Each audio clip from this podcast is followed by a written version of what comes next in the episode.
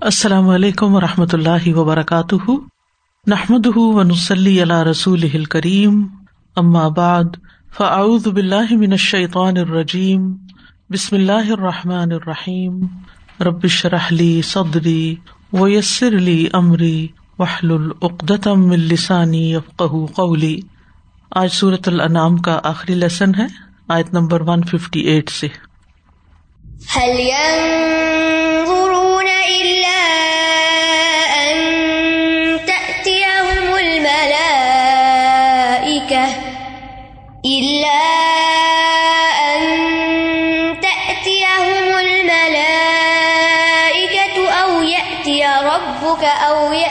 بعض آيات ربك يوم يأتي بعض آيات ربك لا ينفع نفسا إيمانها لم تكن آمنت لم تكن آمنت من قبل أو كسبت في إيمانها خيرا قل انتظروا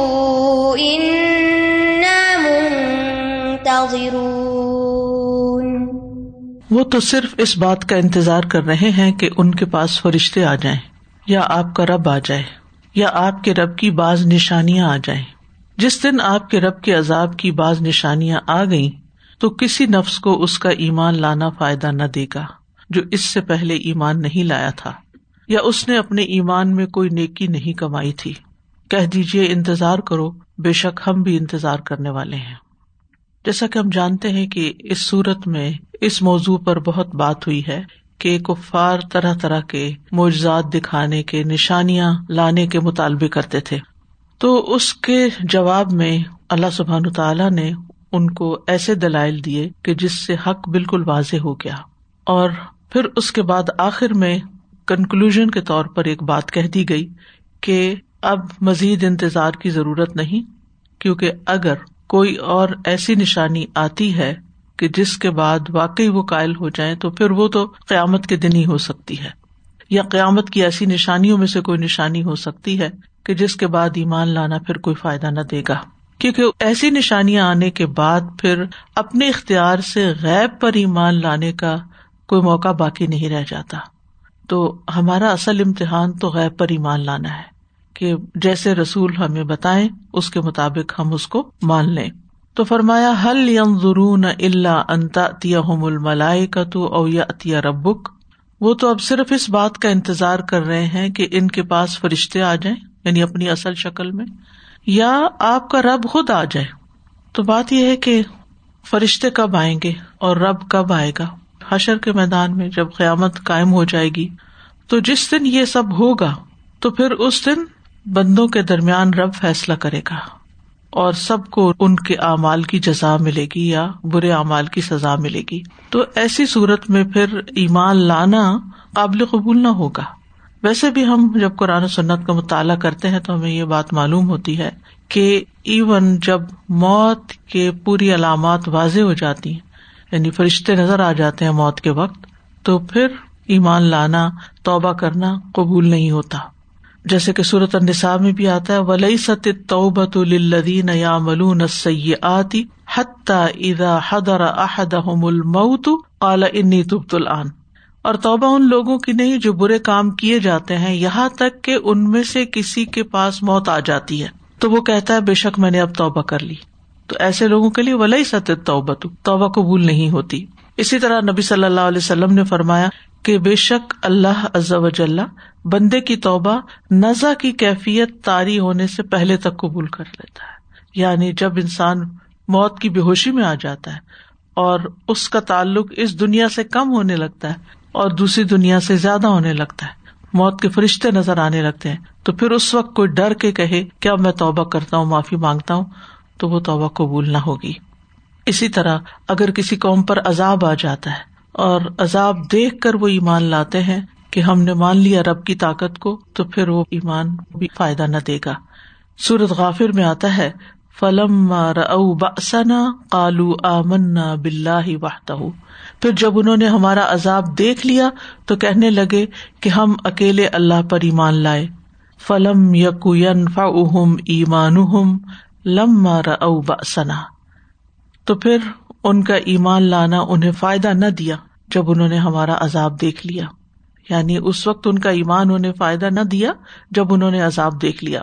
او یا بہاد آیات ربک، یا آپ کے رب کی بعض نشانیاں آ جائیں۔ مراد ہے قیامت کی نشانیاں۔ یعنی ایسی نشانیاں جو قرب قیامت پر دلالت کرتی ہوں۔ یا ایسے معجزات یا ایسی چیزیں کہ جس سے یہ پتا چلے کہ اب قیامت قریب ہی ہے۔ جیسا کہ ہم تفصیل پڑھ چکے ہیں قیامت کی نشانیوں کو۔ ان میں دو طرح کی نشانیاں ہیں۔ ایک علامات سغرا ہے اور ایک علامات کبرا ہے علامات سغرا چھوٹی چھوٹی نشانیاں ہیں۔ اس وقت تک بھی انسان اگر ایمان لے آتا ہے تو اس کا ایمان قابل قبول ہے۔ لیکن جب علامات کبرا بڑی نشانیاں ظاہر ہو جائیں گی تو پھر اس وقت ایمان لانا فائدہ نہ دے گا۔ وہ دس نشانیاں ہیں جن کا ذکر سنا نبی داود میں آتا ہے۔ رسول اللہ صلی اللہ علیہ وسلم نے فرمایا، قیامت اس وقت تک ہرگز نہیں آئے گی جب تک کہ اس سے پہلے دس نشانیاں ظاہر نہ ہو جائیں۔ نمبر ایک، سورج کا مغرب کی طرف سے نکلنا۔ نمبر دو، زمین سے جانور کا نکلنا۔ نمبر تین، یاجوج ماجوج کا نکلنا۔ نمبر چار، دجال کا نکلنا۔ نمبر پانچ عیسی علیہ السلام کا آنا، نمبر چھ، دخان یعنی دھواں، نمبر سات، آٹھ اور نو، تین جانب سے زمین کا دھسایا جانا یعنی دنیا کے تین حصوں میں زمین اندر کو دھس جائے گی، ایک مغرب میں، ایک مشرق میں اور ایک جزیرت العرب میں۔ نمبر دس، اور ان کے آخر میں یمن سے یعنی وسط عدن سے آگ نکلے گی، جو لوگوں کو محشر کی طرف ہانک لے جائے گی۔ تو ان نشانیوں کی طرف یہاں اشارہ ہے۔ پھر فرمایا، یوم یتی باد آیات ربک، جس دن آپ کے رب کی بعض نشانیاں نظر آ گئی لا ينفع نفسن ایمان لم تک نامنت من قبل، تو ایسے کسی شخص کو ایمان لانا فائدہ نہ دے گا جو اس سے پہلے ایمان نہیں لایا۔ تو اس سے کیا پتا چلتا ہے کہ کیا کسی کا بھی کوئی عمل قبول نہیں ہوگا جب قیامت کی بڑی نشانیاں ظاہر ہوں گی۔ نہیں، جو لوگ پہلے سے ایمان لائے ہوئے ہیں یا پہلے سے ہی نیک امال کر رہے ہیں اور وہ ان نشانیوں کو دیکھنے کے بعد بھی کنٹینیو کرتے ہیں، تو پھر ان کو ان کے نیک امال فائدہ دیں گے۔ سوال یہ پیدا ہوتا ہے، کیونکہ یہاں پر آیا نا، اگر آپ آیت پہ غور کریں یو میتی باد آیات ربی کا جس دن تیرے رب کی بعض نشانیاں آ گئی یعنی نظر آ گئی لا نفسن نہ فائدہ دے گا کسی نفس کو، کسی انسان کو۔ ایمان ہوا اس کا ایمان لانا۔ یہ تو سمجھ میں آ رہا ہے کہ ایمان فائدہ نہیں دے گا۔ لم تکن آمنت من قبل، جس سے پہلے ایمان نہیں لایا۔ او کا سبت فی ایمان ہا خیرہ یا اپنے ایمان میں کوئی نیکی کمائی یعنی نیکیاں بھی فائدہ نہیں دیں گی اس کو، جو پہلے سے نیکیاں نہیں کرتا تھا۔ لیکن جو لوگ پہلے سے ہی ایمان لائے تھے اور نیک عمل کرتے تھے ان کو نشانیاں نظر آنے کے بعد بھی ان کی نیکیاں فائدہ دیں گی، قابل قبول ہوں گی۔ یعنی صرف وہی نیک مال انسان کو فائدہ دیں گے جو پہلے سے کر رہا ہوگا۔ ابو حرار رضی اللہ عنہ سے روایت ہے کہ رسول اللہ صلی اللہ علیہ وسلم نے فرمایا، تین چیزیں ہیں، جب ان کا ظہور ہو جائے گا تو اس وقت کسی شخص کو جو اس سے پہلے ایمان نہیں لایا تھا یا اپنے ایمان کے دوران میں کوئی نیکی نہ کی تھی، اس کا ایمان لانا فائدہ نہ دے گا۔ اور وہ ہے سورج کا مغرب سے طلوع ہونا، دجال کا نکلنا اور دعبت الرض زمین سے عجیب شکل کا جانور نکلنا۔ تو اس سے یہ پتا چلتا ہے کہ سورج کے مغرب سے طلوع ہونے کے بعد نیک مال فائدہ نہ دیں گے۔ کیونکہ جب ایسی کوئی نشانی انسان دیکھتا ہے نا، جو انیوژل ہوتی ہے تو انسان کے دل سے دنیا کی خواہشات اور دنیا کی محبت اور جو غلط کام وہ کر رہا ہوتا ہے نا، اس میں دلچسپی نہیں رہتی اس کو۔ ہر شخص جو ہے پریشانی کے وقت سب کچھ چھوڑ دینے کو تیار ہو جاتا ہے اور اللہ کی طرف رجوع کرتا ہے۔ جیسے مشکین عرب جب کشتی پہ سوار ہوتے اور مخالف ہوا چل پڑتی اور کشتی ڈوبنے کا اندیشہ ہوتا تو بتوں کو چھوڑ کر اللہ کو پکارنے لگتے۔ دی انسان کی نیچر میں ہے۔ دنیا اتنی سرسبز ہے، اتنی خوبصورت ہے، اس کی اتنی اٹریکشن ہے کہ جب ہم دنیا کے اندر ہوتے ہیں اور ہمیں مزہ آتا ہے، تو پھر ہم اس میں اور آگے بڑھنا چاہتے ہیں۔ اور کیونکہ انجوائےمنٹ کی کوئی حد تو ہے نہیں کہ انسان کسی جگہ پر جا کے ٹھہر جائے اور کہ اب میرا دل بھر گیا ہے۔ نہیں، وہ پھر اس سے بور ہوتا ہے تو کوئی اور طریقہ سوچتا ہے، کوئی اور طریقہ سوچتا ہے اور آگے سے آگے بڑھتا چلا جاتا ہے۔ لیکن جب انسان مثلاً کسی گھرانے میں موت ہو جاتی ہے، یا کوئی حادثہ ہو جاتا ہے، یا کوئی ایسی آفت آتی ہے کہ جس سے بہت سے لوگ متاثر ہو جاتے ہیں۔ تو لوگوں کو کھانا پینا بھی بھول جاتا ہے، ان کو دنیا کی ہر چیز بےکار نظر آتی ہے، بے ثبات نظر آتی ہے۔ یعنی خواہشات اس کی جو ہے وہ مر جاتی ہیں، خواہشات مر جاتی۔ اور یہ ہو سکتا ہے آپ لوگوں کا بھی پرسنل ایکسپیرئنس ہو کہ سرٹن پیپل جو ہماری لائف میں بہت امپورٹینٹ ہوتے ہیں، جب وہ ہم سے جدا ہو جاتے ہیں، وہ دنیا سے چلے جاتے ہیں، تو پھر دنیا بے معنی سے لگنے لگتی ہے۔ ایک بہت ٹیمپرری چیز لگتی ہے اور اس کے اندر بہت زیادہ انڈلج ہونا اور اس کے اندر بہت آگے تک جانا انسان کو اس میں اتنی دلچسپی نہیں رہتی۔ تو پھر انسان کو یہ پتا چلتا ہے کہ میں اگر اللہ کی نافرمانی کرتا رہوں گا تو اس سے فائدہ کچھ نہیں۔ مجھے کچھ سوچنا چاہیے۔ اتفاق سے آج یہ بات اس لیے میں آپ سے کرنی ہوں کہ آج صبح کسی نے مجھ سے سوال پوچھا کہ اللہ تعالیٰ کی توفیق کس کو ملتی ہے اور کیسے ہوتی یہ چیز کہ انسان ہدایت کی طرف آ جاتا ہے اور کس کو اللہ تعالیٰ ہدایت نہیں دیتا اور یہ سب کیا ہوتا ہے؟ وہ کہتے کہ مجھے کچھ لوگوں نے درس وغیرہ کی طرف بلایا، مجھے کیسٹس وغیرہ دی لیکن میں نے کسی بات پہ کوئی کان نہیں دھرا۔ رکھی رہی کیسٹس وغیرہ، کافی پہلے کی بات ہے جب آڈیو لیکچر ہوتے تھے۔ لیکن کہتے کہ میرے والد کی ڈیتھ ہو گئی۔ اور جب میں گئی پاکستان اور ان کو دیکھا، تو مجھے ساری باتیں یاد آئی کہ میرے والد کا ڈریس کیسا ہوتا تھا ان کو اپنی گھڑی پہ بڑا ناز ہوتا تھا۔ یعنی ویل آف تھے بہت تو۔ لیکن جب میں نے ان کو بالکل بے بس لیٹا ہوا دیکھا، تو مجھے دنیا کی وہ حقیقت سمجھ میں آئی کہ اس سے پہلے کبھی نہیں آئی تھی۔ اور میں بہت روئی اور واپس آ کے میں نے سننا اور پڑھنا شروع کیا اور پھر آہستہ آہستہ آہستہ۔ تو کہتی کہ اگر میری زندگی میں وہ واقعہ نہیں پیش آتا تو اس کا مطلب میں تو دور سے دور ہی نکلتی چلی جاتی۔ میں تو اس طرف کبھی بھی نہ آتی۔ تو یہ ہوتا ہے کہ انسان بعض اوقات ایسی چیزیں دیکھ لیتا ہے کہ جس کے بعد دنیا حقیر نظر آنے لگتی ہے، جو عام طور پر جب دنیا کا رنگ میلا ہوتا ہے تو نظر نہیں آتی۔ تو ایسی صورت میں جب انسان دنیا سے مایوس ہونے لگے اور پھر میں کہ میں اللہ کی طرف جاتا ہوں تو پھر وہ جانا، وہ حقیقی معنوں میں جانا نہیں ہے اور اس درجے کا جانا نہیں ہے جب انسان اچھے حال میں ہوتا ہے۔ اسی طرح آپ سے پوچھا گیا کہ افضل صدقہ کون سا ہے؟ تو نبی صلی اللہ علیہ وسلم فرمایا کہ جو تم اپنی صحت کی حالت میں کرو یعنی تم پر کوئی مصیبت نہیں آئی ہوئی، کوئی مشکل نہیں اور تم صدقہ کرتے ہو۔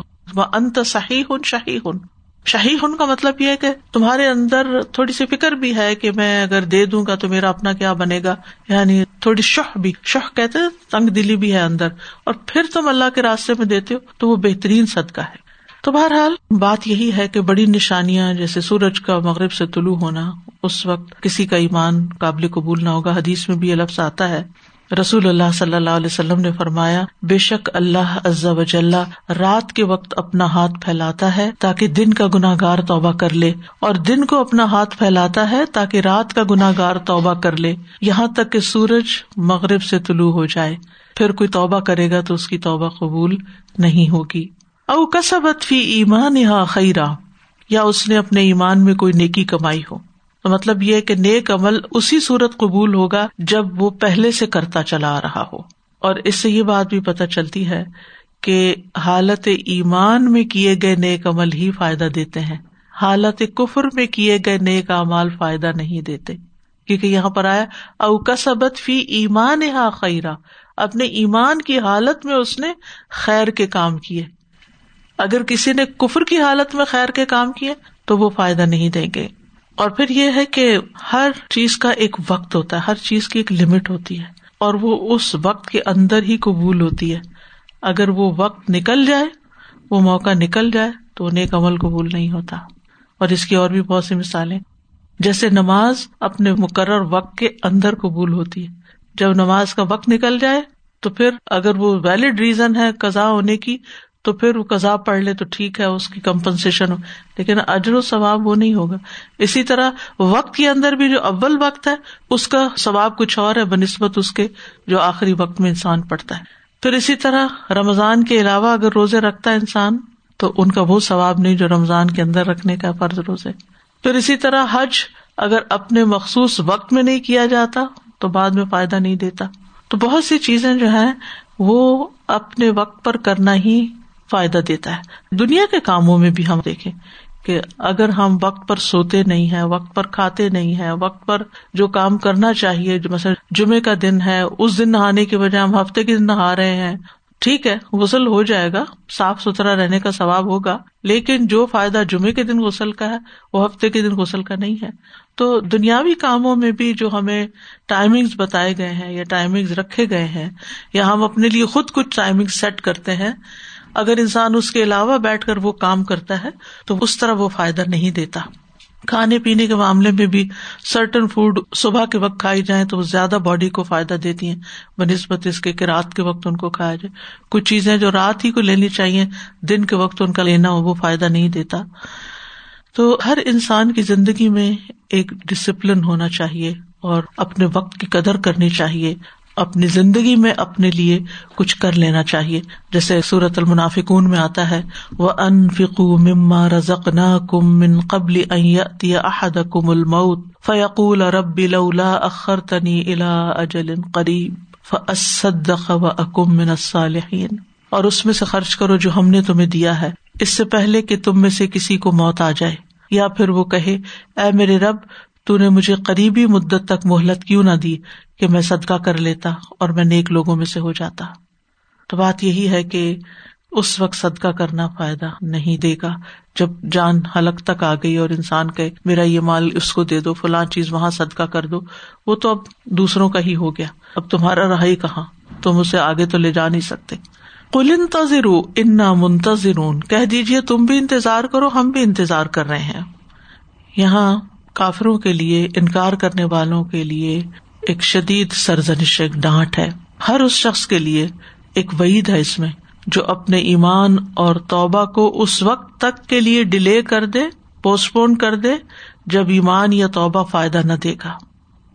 یعنی اس وقت تک جب سورج مغرب سے طلوع ہوگا، کیونکہ یہ وہ وقت ہوگا جب قیامت بالکل قریب آ جائے گی اور پھر اس کی علامات ظاہر ہو جائیں گی۔ تو کل انتظر انتظار کرو، پھر ہم بھی انتظار کر رہے ہیں کہ پھر نتیجہ کیا نکلتا ہے۔ إن الذين فرقوا دينهم وكانوا شيعا لست منهم في شيء.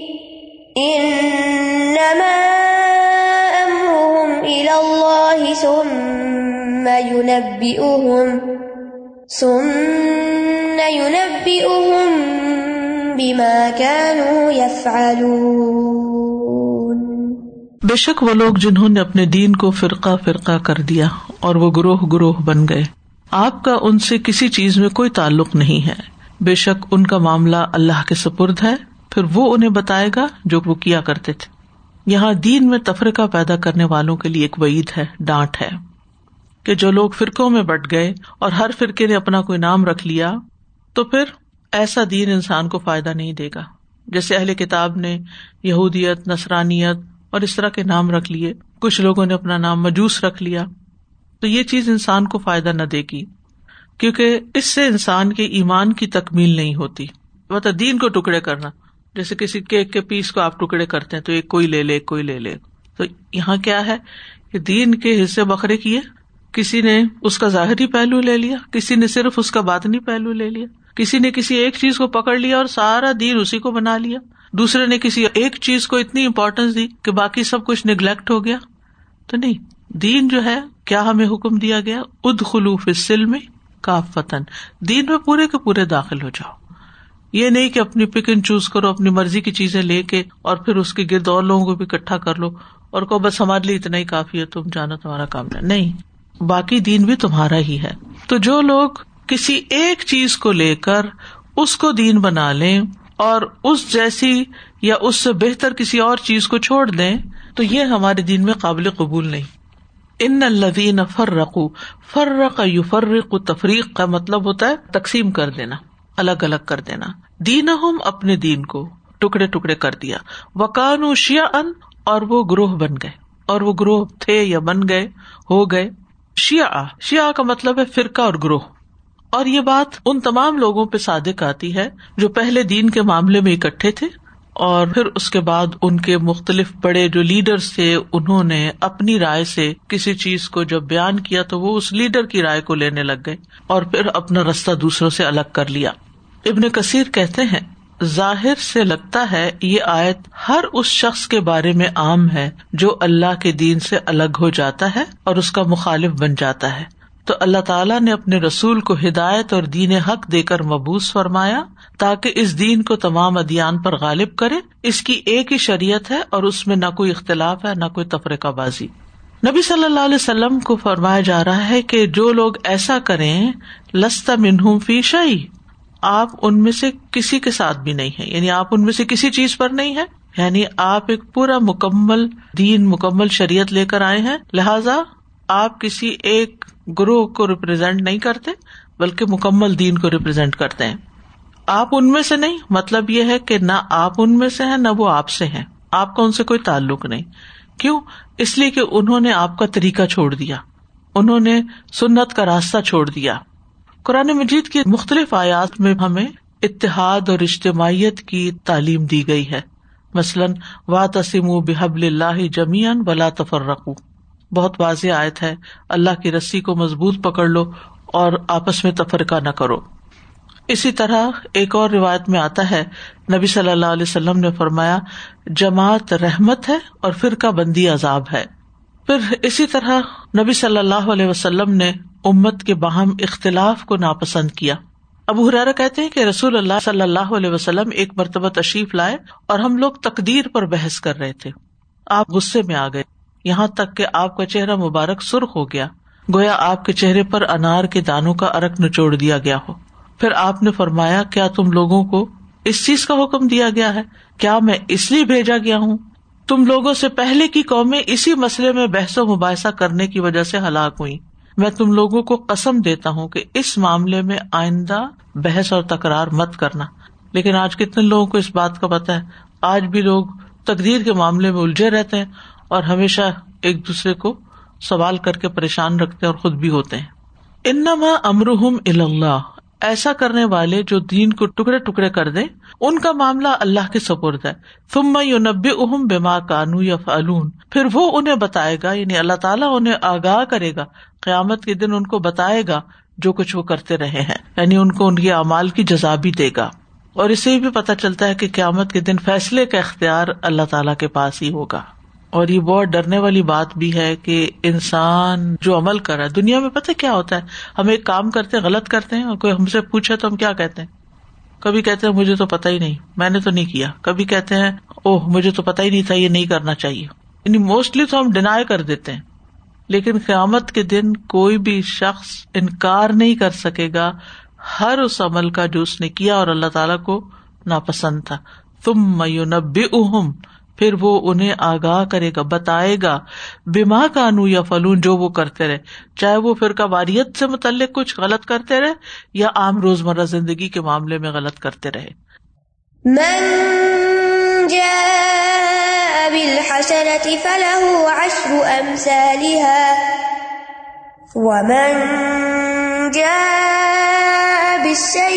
فلا يجزى جو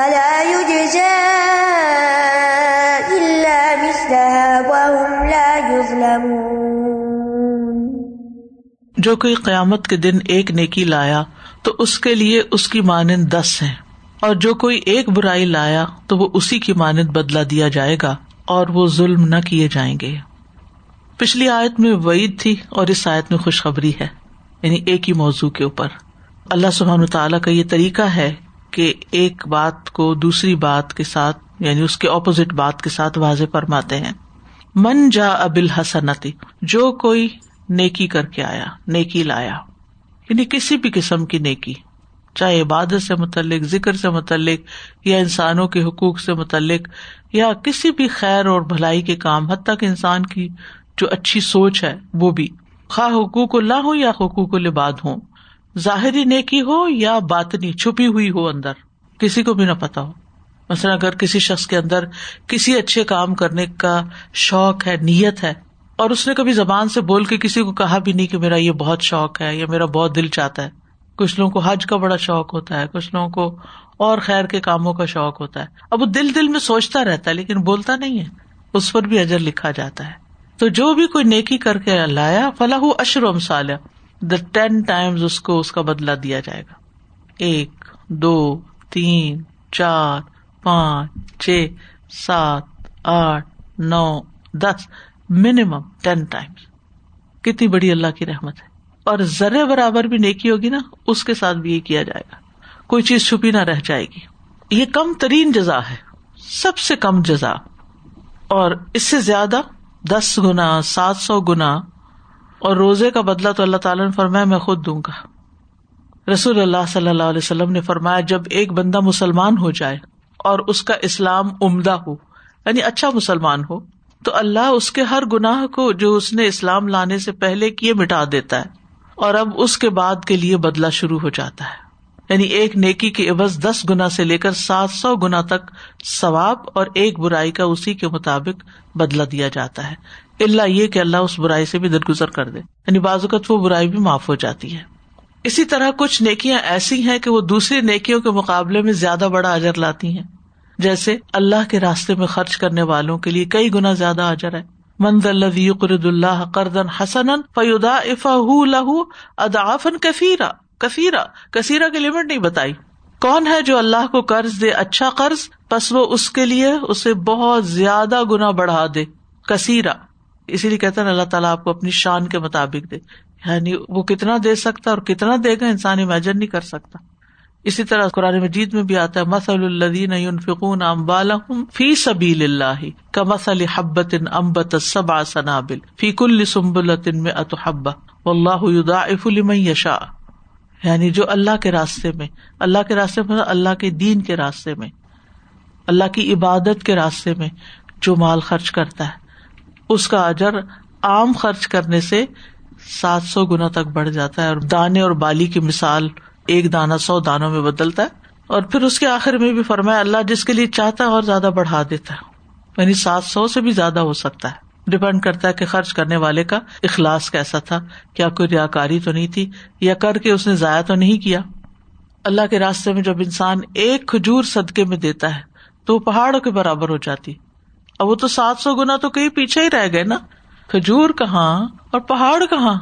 اور پھر وہ پہاڑ بھی جو عہد پہاڑ ہے یعنی وہ کھجور جو گرو کرتی جاتی جاتی جاتی، بڑھنا شروع ہو جاتی، حتیٰ کہ پہاڑ بن جاتی۔ اتنا بڑا اجر۔ پھر اسی طرح ایک موقع پر آپ نے فرمایا کہ جس نے اللہ کی راہ میں کوئی چیز خرچ کی، اس کے لیے سات سو گنا لکھا جاتا ہے۔ ایک آدمی نے اللہ کے راستے میں ایک اونٹنی صدقہ کی، جس کی ناک میں نکیل پڑی ہوئی تھی۔ یعنی بالکل تیار تھی استعمال کے لیے۔ تو آپ نے فرمایا، قیامت کے دن یہ شخص سات سو اونٹنیاں لے کر آئے گا، جن کی ناک میں نکیل ہوگی۔ یعنی اتنی ہی بہترین قسم کی اس کو سیون ہنڈریڈ ٹائمس بڑھا کر لوٹایا جائے گا۔ اور اسی طرح جو صبر کرتے ہیں، ان کے لیے کتنا اجر ہے؟ بغیر حساب۔ کلیا عباد الدین امن اتقو ربکم للذین احسن فی هذه الدنیا حسنا و ارد اللہ واسع انما يوفى الصابرون اجرهم بغیر حساب۔ کہہ دیجیے میرے بندو، جو ایمان لائے ہو، اپنے رب سے ڈرو۔ ان لوگوں کے لیے جنہوں نے اس دنیا میں نیکی کی، بڑی بھلائی ہے۔ اس دنیا میں بھلائی ہے۔ دنیا میں بھی اللہ آپ کی خیر آپ کو لوٹائے گا۔ کچھ کام ایسے ہوتے ہیں کہ جو آپ کسی معاوضے کے ساتھ کمپنسیشن کے ساتھ کر رہے ہوتے آپ نے کام کیا، طے کیا، میں اتنا کام کروں گا، اتنے گھنٹے کروں گا، اس کا مجھے اتنی اجرت دے دی جائے۔ کچھ کام ہوتے ہیں کہ جن میں آپ ٹائم کی بھی پرواہ نہیں کرتے، کسی چیز کی نہیں کرتے۔ ہوتی آپ کی جاب ہی ہے، لیکن آپ اپنی طرف سے اس میں ایکسٹرا ڈال دیتے جو اللہ کے سوا کسی کو نہیں پتا ہوتا۔ آپ جہاں پر بھی، چاہے دنیا کے کسی فیکٹری میں کام کریں۔ اگر آپ اونر کے ساتھ سنسیئر ہیں، کسی قسم کا کوئی فراڈ نہیں کرتے، اپنے کام میں کوئی کوتا ہی نہیں کرتے، اور جو آپ لیتے ہیں طے شدہ، اس سے زیادہ آپ کرتے ہیں۔ تو یہ جو ایکسٹرا ہے نا، یہ ایسی نیکی ہے کہ جس کا بدلا آپ کو اللہ دنیا میں بھی دیتا ہے۔ کیونکہ یہ حسنا میں شمار ہو رہی۔ یہ آپ نے اچھائی کی ہے۔ صرف ڈیوٹی نہیں کی، اچھائی کی ہے۔ حق سے زیادہ کیا ہے۔ آپ سے کسی نے ڈیمانڈ نہیں کی تھی، آپ نے پھر بھی کیا۔ اللہ آپ کا ریوارڈ ضائع نہیں کرے گا۔ آپ دیکھیں کہ بندوں کو بھی جب آپ کے خلوص کا پتا چلتا ہے، تو آپ کو اپریشیٹ کرتے ہیں۔ تو کیا اللہ تعالیٰ نہیں کرے گا؟ اور اللہ سبحانہ تعالیٰ کا اپریشیٹ کرنا کیا ہے؟ بندے کو خوش کر دینا۔ لیکن عموماً ہم ان چھپی نیکیوں اور اللہ کے لیے کی جانے والی نیکیوں کو معمولی سمجھتے ہیں۔ یا جو کرنے کا کام اتنا کر لیا، ذرا سا بھی زیادہ کرنا پڑے تو ہم پھر بے چین ہو جاتے ہیں، بے صبرے ہو جاتے ہیں۔ تو اللہ کا یہ وعدہ ہے لدین احسن جنہوں نے احسان کی روش اختیار کی فی حاد دنیا ہسنا اس دنیا میں بھی ان کو ہسنا ملے گی۔ اور آخرت کی ہسنا تو ہے ہی۔ وہ ارد اللہ واسع ان نما صابرون اجرحم بغیر حساب بغیر حساب بغیر حساب۔ یعنی تو کوئی کاؤنٹ ہی نہیں کر سکتا اس کو۔ گن ہی نہیں سکتا، اس کا اندازہ ہی نہیں کر سکتا۔ سبحان اللہ اللہ سبحان تعالیٰ کے پاس اتنا کچھ ہے جو ختم ہی نہیں ہوتا، اور وہ اتنا کچھ دے سکتا کہ انسان اندازہ ہی نہیں کر سکتا اس کا۔ ان باتوں کا اگر ہمیں یقین ہو نا، اگر ہم ان قرآن کے الفاظ کو سچا سمجھتے ہو، تو ہم سب کے رویے بدل جائیں۔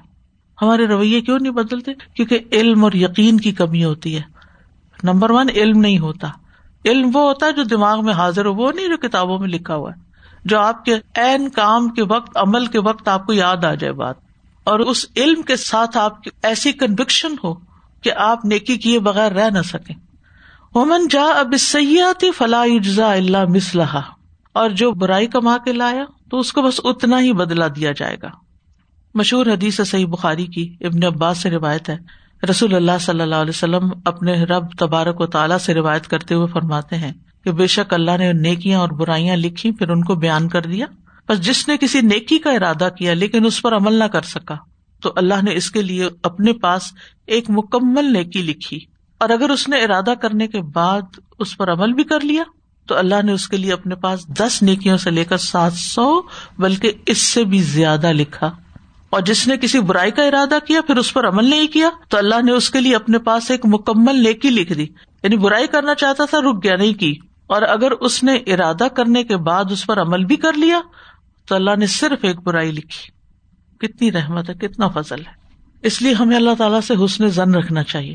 اچھا گمان رکھنا چاہیے اللہ تعالیٰ سے، جو ہماری زندگی میں خوشیاں بکھیر دیتا ہے۔ وہ ہم لا ظلم اور وہ ظلم نہیں کیے جائیں گے۔ یعنی نہ نیکی کرنے والوں پہ ظلم ہوگا، نہ برائی کرنے والوں پہ ظلم ہوگا۔ ظلم کا مطلب ہوتا ہے حق سے کم دینا۔ یعنی یہ نہیں کہ وعدہ دس کا کیا اور دیا نو جا رہا ہے۔ نہ۔ کم نہیں ملے گا۔ زیادہ تو ہو سکتا ہے کم نہیں ہو سکتا۔ اور اسی طرح برائی کرنے والے جو ہیں جتنی برائی کی ہوگی اتنی سزا اس سے زیادہ نہیں ہوگی۔ ایک ایکسپیرئنس سب کو یہ ہوا ہوگا کہ جب مہمان آتے ہیں نا جب مہمانوں کو آپ بلاتے ہیں جو جتنی آپ کو ان کے ساتھ محبت ہوتی ہے نا آپ ان کے ان کو پہلے کھلاتے ہیں۔ بالکل۔ ان کو پہلے دیتے ہیں۔ جو اچھی چیز آپ کے پاس آ رہی ہوتی ہے آپ ان کو دیتے ہیں۔ اور پھر وہ مہمان جو ہیں وہ رحمت بن جاتے ہیں۔ اور پتا نہیں آپ کے گھر میں کہاں کہاں سے رسک آنے لگ جاتا ہے۔ لگتا ہے کہ ان کے نصیب کا جیسے ہم بھی کھا رہے ہیں۔ تو الحمد للہ یہ تو چھوٹی سی دنیا میں نظر آ جاتا دنیا میں آپ کو نظر آ جاتا ہے نا کہ یہ اللہ تعالیٰ نے ان کو بھیجا پہلے۔ اور کئی مرتبہ ان کے آنے سے پہلے کچھ بھی پتا نہیں ہوتا کہ ہمارے پاس کیا ہے اور کیا کیا کریں گے؟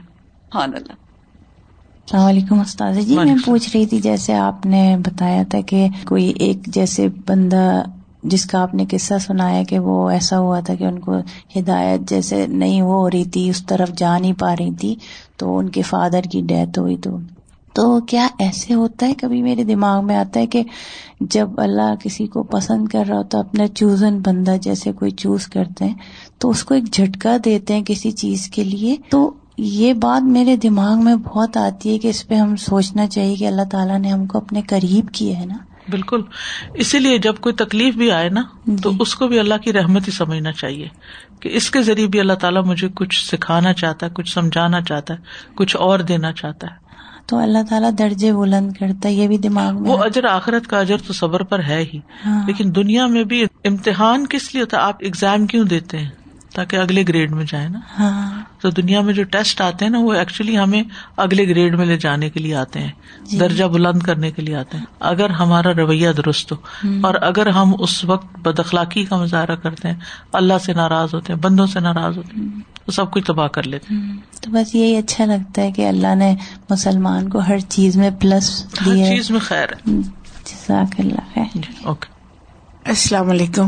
استاذہ جی میری ایک دوست کل فوت ہو گئی تو ان کی کوئی بیٹی نہیں تھی اور وہ اتنی پریشان ہوتی تھی کہ کون ان کو نہ لائے گا کون کیا کرے گا۔ تو صبح ہی میرا کا فون آیا آنٹی جی سعید آنٹی فوت ہوگی میں نے کہا اچھا بیٹا کیونکہ ہمیں یہ پریشانی تھی ان کے دو بیٹے اسلام سے خارج تھے یعنی اللہ معاف کرے مجھے نہیں کہنا آ رہا کیا ان کے میاں بھی۔ تو ہم لوگ پہنچ گئے۔ اور جو دو بویں جو بھی کر رہی تھی، ہٹا، شٹا دیا اور ان کو فوراً کہا کہ وہ بینا ٹی، اور ہم آئیں گے، ہم نہ لائیں گے، ہم سارا کچھ کریں گے۔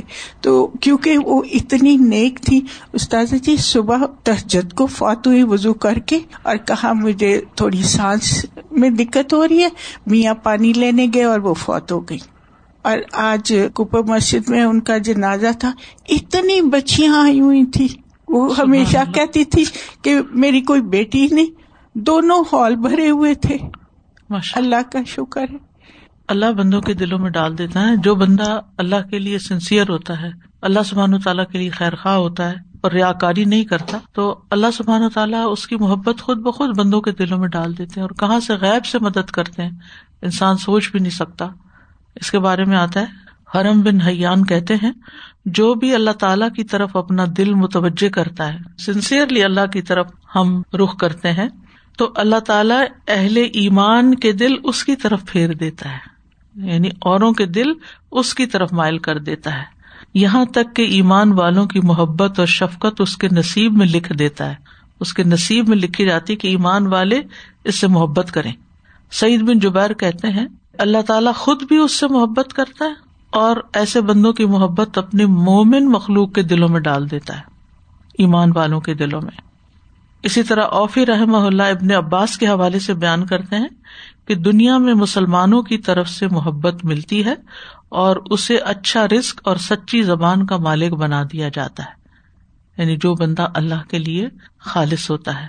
حسن بصری کا قول ہے، ایک آدمی نے کہا، میں اللہ تعالیٰ کی ایسی عبادت کروں گا جس کے ذریعے میں مشہور ہو جاؤں گا۔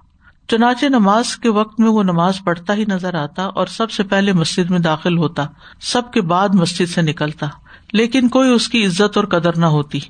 سات ماہ تک وہ ایسا کرتا رہا اور جن لوگوں کے پاس سے گزرتا وہ کہتے ہیں، اس ریا کار کو دیکھو یعنی برا بلا کہتے اس کو۔ اس نے سوچا، میرا تذکرہ تو برائی کے ساتھ ہو ہی رہا ہے، لہٰذا اب میں تمام اعمال خالص اللہ تعالی کے لیے کروں گا۔ اس نے صرف دل کی نیت بدلی، کام وہی کر رہا تھا، اندر کی نیت بدلی۔ اور امال میں بھی اضافہ نہیں کیا، وہی عمل۔ چنانچہ اس کے بعد جن لوگوں کے پاس سے وہ گزرتا، وہ کہتے، اللہ اس بندے پر رحم کرے یہ سب اس کو دعائیں دیتے۔ اب یہ فرق ہے کہ جب آپ کے اندر اخلاص ہوتا ہے، آپ دکھاوے کے لیے کام نہیں کرتے، تو اللہ دوسروں کے دلوں کو آپ کے لیے مسخر کر دیتا۔ ہے اور اگر آپ کے اندر ریاکاری ہوتی ہے، آپ دکھانے کے لیے کرتے ہیں، تو اس انتظار میں بھی رہتے ہیں نا۔ کون میری طرف اچھی لک سے دیکھتا ہے؟ کون میری تعریف کرتا ہے؟ کون مجھے اپریشیٹ کرتا ہے؟ تو وہ کوئی نہیں کرتا، پھر ہم مایوس ہونے لگتے ہیں اور پھر نیچے سے نیچے جاتے چلے جاتے ہیں۔ اللہ تعالیٰ مومن، متقی، مخلص آدمی سے محبت کرتا ہے۔ یہ ہم سب کو یاد رکھنا چاہیے۔ چھوٹا کام کریں یا بڑا کریں؟ نیکی کوشش کریں، چھپا کے کریں۔ اللہ کی خاطر کریں۔ لیکن کچھ نیکیاں ظاہر ہو کے ہی رہتی ہیں۔ یعنی آپ ظاہر نہیں کرنا چاہتے، لیکن آپ مثلاً کسی کی کو مدد کر رہے ہیں، خدمت کر رہے ہیں، تو انٹریکشن ہوگا، وہ دوسرے کو پتا چل جائے گا، وہ آپ کی ہو سکتا ہے، شکریہ بھی ادا کر دے جو آپ نہ بھی چاہتے ہوں۔ تو جب انسان اندر سے صاف ہوتا ہے کھڑا ہوتا ہے، نیک نیت ہوتا ہے، تو اللہ سبحان و تعالیٰ اپنے فضل سے اس کو نوازتا ہے۔ دنیا میں بھی بلائی عطا کرتا ہے۔ ظالی کا فضل اللہ ہی معیشا یہ اللہ کا فضل ہوتا ہے، جس کو چاہتا ہے عطا کرتا ہے۔ تو ہمیں فکر اس کی نہیں کرنی چاہیے۔ لوگ کیا کہتے ہیں؟ لوگوں کی نظر میں میں کیسا ہوں؟ فکر اس کی کرنی چاہیے کہ اللہ کی نظر میں میں کیا ہوں؟ میرا وہاں کیا مقام ہے؟ اگر وہ صحیح ہو گیا نا، باقی لوگ بھی ٹھیک ہو جائیں گے۔ اور اگر آپ لوگوں کو خوش کرنے کے پیچھے بھاگتے رہے، کبھی خوش نہیں ہوں گے۔ کبھی خوش نہیں ہوں گے۔ استاد جی ہم لوگوں کو نا کورسز میں کام دیا جاتا ہے ہوم ورک کے لیے۔ تو لوگ وہ ہوم ورک کرتے ہیں۔ اور پھر وہ چاہتے ہیں کہ بھائی ہماری ٹیچر نے دیکھا کیوں نہیں اس کے اوپر مارک کیوں نہیں دیا کچھ نہ کچھ کہا کیوں نہیں؟ اور کیا تو اللہ تعالیٰ کی خاطر ہوتا ہے۔ تو یہ جو چھوٹی چھوٹی جو ہم اسائنمنٹ اور جو کچھ کر رہے یہ بھی ہمارے ٹیسٹ ہوتے ہیں نا کہ واقعی اللہ کے لیے کیا؟ کیونکہ ہم کسی چیز پہ لیبل بھی لگا دینا یہ کام صرف اللہ کے لیے ہے۔ جی۔ لیکن اگر اللہ کے لیے نہیں تو اللہ کو تو پتا ہے نا کہ کس لیے۔ تو سوائے فرسٹریشن کے پھر کچھ نہیں حاصل ہوتا۔ جو خیال آ رہا تھا کہ یہ آیا من جا بلحسنات جو کوئی قیامت کے دن ایک نیکی لایا۔ اصل چیز ہے کہ نیکی کر کے اس کو اتنا سنبھال لیا جائے کہ قیامت کے دن آپ کے نام اعمال میں وہ اسی طرح پرزروڈ ہو۔ کیونکہ وقتی طور پہ بعض اوقات انسان کوشش کر کے اپنے آپ کو کر بھی لیتا ہے لیکن پھر وہی بات کہ کہیں نہ کہیں جا کے کچھ نہ کچھ جتلا دینا کوئی نہ کوئی احسان یا کوئی اس طرح۔ تو اللہ سبحانہ تعالیٰ ہمیں توفیق دے کے واقعی چھوٹی کریں یا بڑی کریں، اس دن تک سنبھال سکیں۔ اور اللہ تعالیٰ کا یہ جو آپریٹنگ پرنسپل ہے، الرحمن، الرحیم ہونے کے ناطے سے ہم نے ابھی ویکینڈ پہ، کیونکہ وہ صورت نئی شروع ہوئی ہے اور تنزیل من الرحمن الرحیم۔ تو مجھے وہ خیال آ رہا تھا کہ ہم کیسے جانے اللہ سبحانہ تعالیٰ الرحمن الرحیم ہے۔ لوگ کہتے ہیں نا کہ کیا ان ساری چیزوں میں تو آپ دیکھیں کہ یہ ادروائز کون ایسا کرے گا؟ کوئی بھی نہیں۔